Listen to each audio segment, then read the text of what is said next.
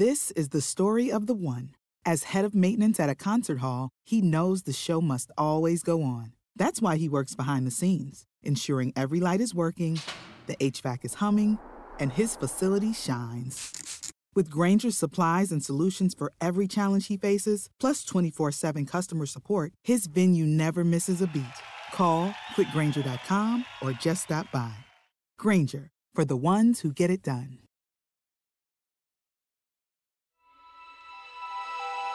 Coming up on 5 Minute News.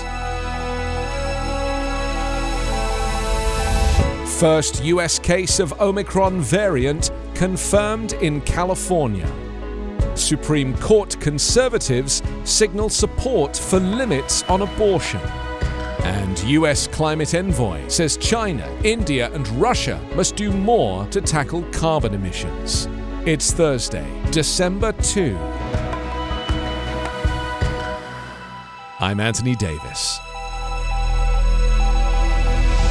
A person in California who has been vaccinated against COVID 19 became the first in the US to have an identified case of the Omicron variant, the White House announced on Wednesday, as scientists continue to study the risks posed by the new virus strain. Dr. Anthony Fauci told reporters the person was a traveler who returned from South Africa on November 22nd and tested positive on November 29th. Fauci said the person was vaccinated but had not received a booster shot and was experiencing mild symptoms.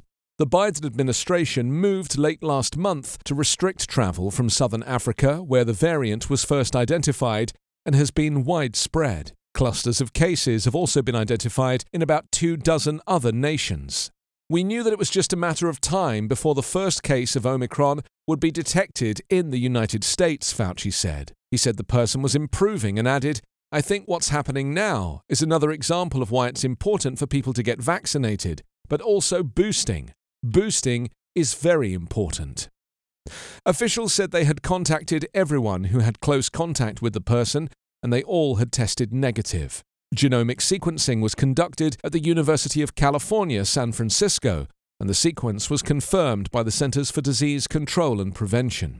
The CDC is taking steps to tighten US testing rules for travelers from overseas, including requiring a test for all travelers within a day of boarding a flight to the US, regardless of vaccination status.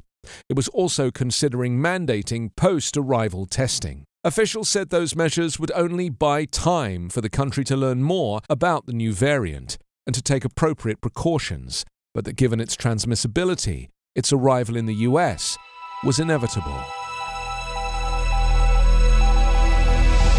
The Supreme Court's conservative majority on Wednesday signaled it would uphold Mississippi's 15 week ban on abortion and may go much further to overturn the nationwide right to abortion that has existed in the US for nearly 50 years.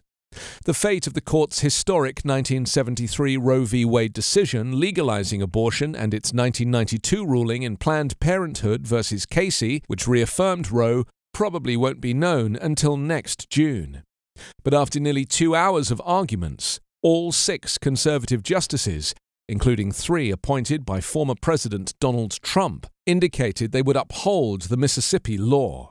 At the very least, such a decision would undermine Roe and Casey, which allows states to regulate but not ban abortion up to the point of viability at roughly 24 weeks. And there was also substantial support among the conservative justices for getting rid of Roe and Casey altogether. Justice Brett Kavanaugh, a Trump appointee, asked a series of questions about whether the court would be better off withdrawing from the abortion debate and letting states decide. Abortion would soon become illegal or severely restricted in roughly half the states if Roe and Casey are overturned, according to the Guttmacher Institute, a research organization that supports abortion rights. Legislators in many Republican led states are poised for action depending on the Supreme Court's next decision. US climate envoy John Kerry said on Wednesday that big greenhouse gas emitting countries like China, India, Russia, and others must move faster to help the world avert the worst impacts of global warming. Pledges by governments to cut carbon dioxide and methane emissions are currently insufficient to limit global warming to the international target of no more than 1.5 degrees centigrade above pre industrial levels this century. That means you have China, India, Russia, Brazil, Mexico, Indonesia, South Africa, a group of countries that are going to have to step up, Kerry said. He said Washington was engaging with companies to help them accelerate a transition to cleaner forms of energy and reduce emissions. He pointed to US support for India's clean energy initiatives, as well as a joint agreement the United States secured with China last month, in which Beijing committed to accelerating emissions cuts. Kerry added that private investment in clean energy technologies, including green hydrogen, long term battery storage, modular nuclear reactors, and carbon capture was also critical to addressing climate change. World governments agreed last month during a climate conference in Glasgow, Scotland, to revisit their national emission cutting pledges in 2022 to help ensure the world can meet the 1.5 degrees centigrade target set by the Paris Agreement in 2015. Scientists have warned crossing that threshold could unleash catastrophic climate impacts from sea level rise to more frequent powerful storms, droughts, and floods.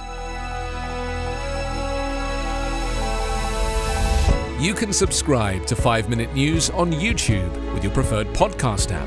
Ask your smart speaker or enable 5 Minute News as your Amazon Alexa flash briefing skill. Subscribe, rate, and review online at 5minute.news. 5 Minute News is an evergreen podcast covering politics, inequality, health, and climate, delivering independent, unbiased, and essential world news daily.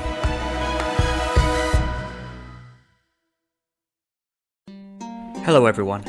My name is Tom Kearns, and I host the Anglo Saxon England podcast, where I cover the history and culture of England from the departure of the Romans in the 5th century to the Norman conquest in 1066. So far, we've surveyed the collapse of Roman rule in Britain, the migration of the Anglo Saxons, and the history of Northumbria from its beginnings in the mists of legend to its destruction at the hands of Viking raiders in the 9th century. I hope you'll come and give it a go.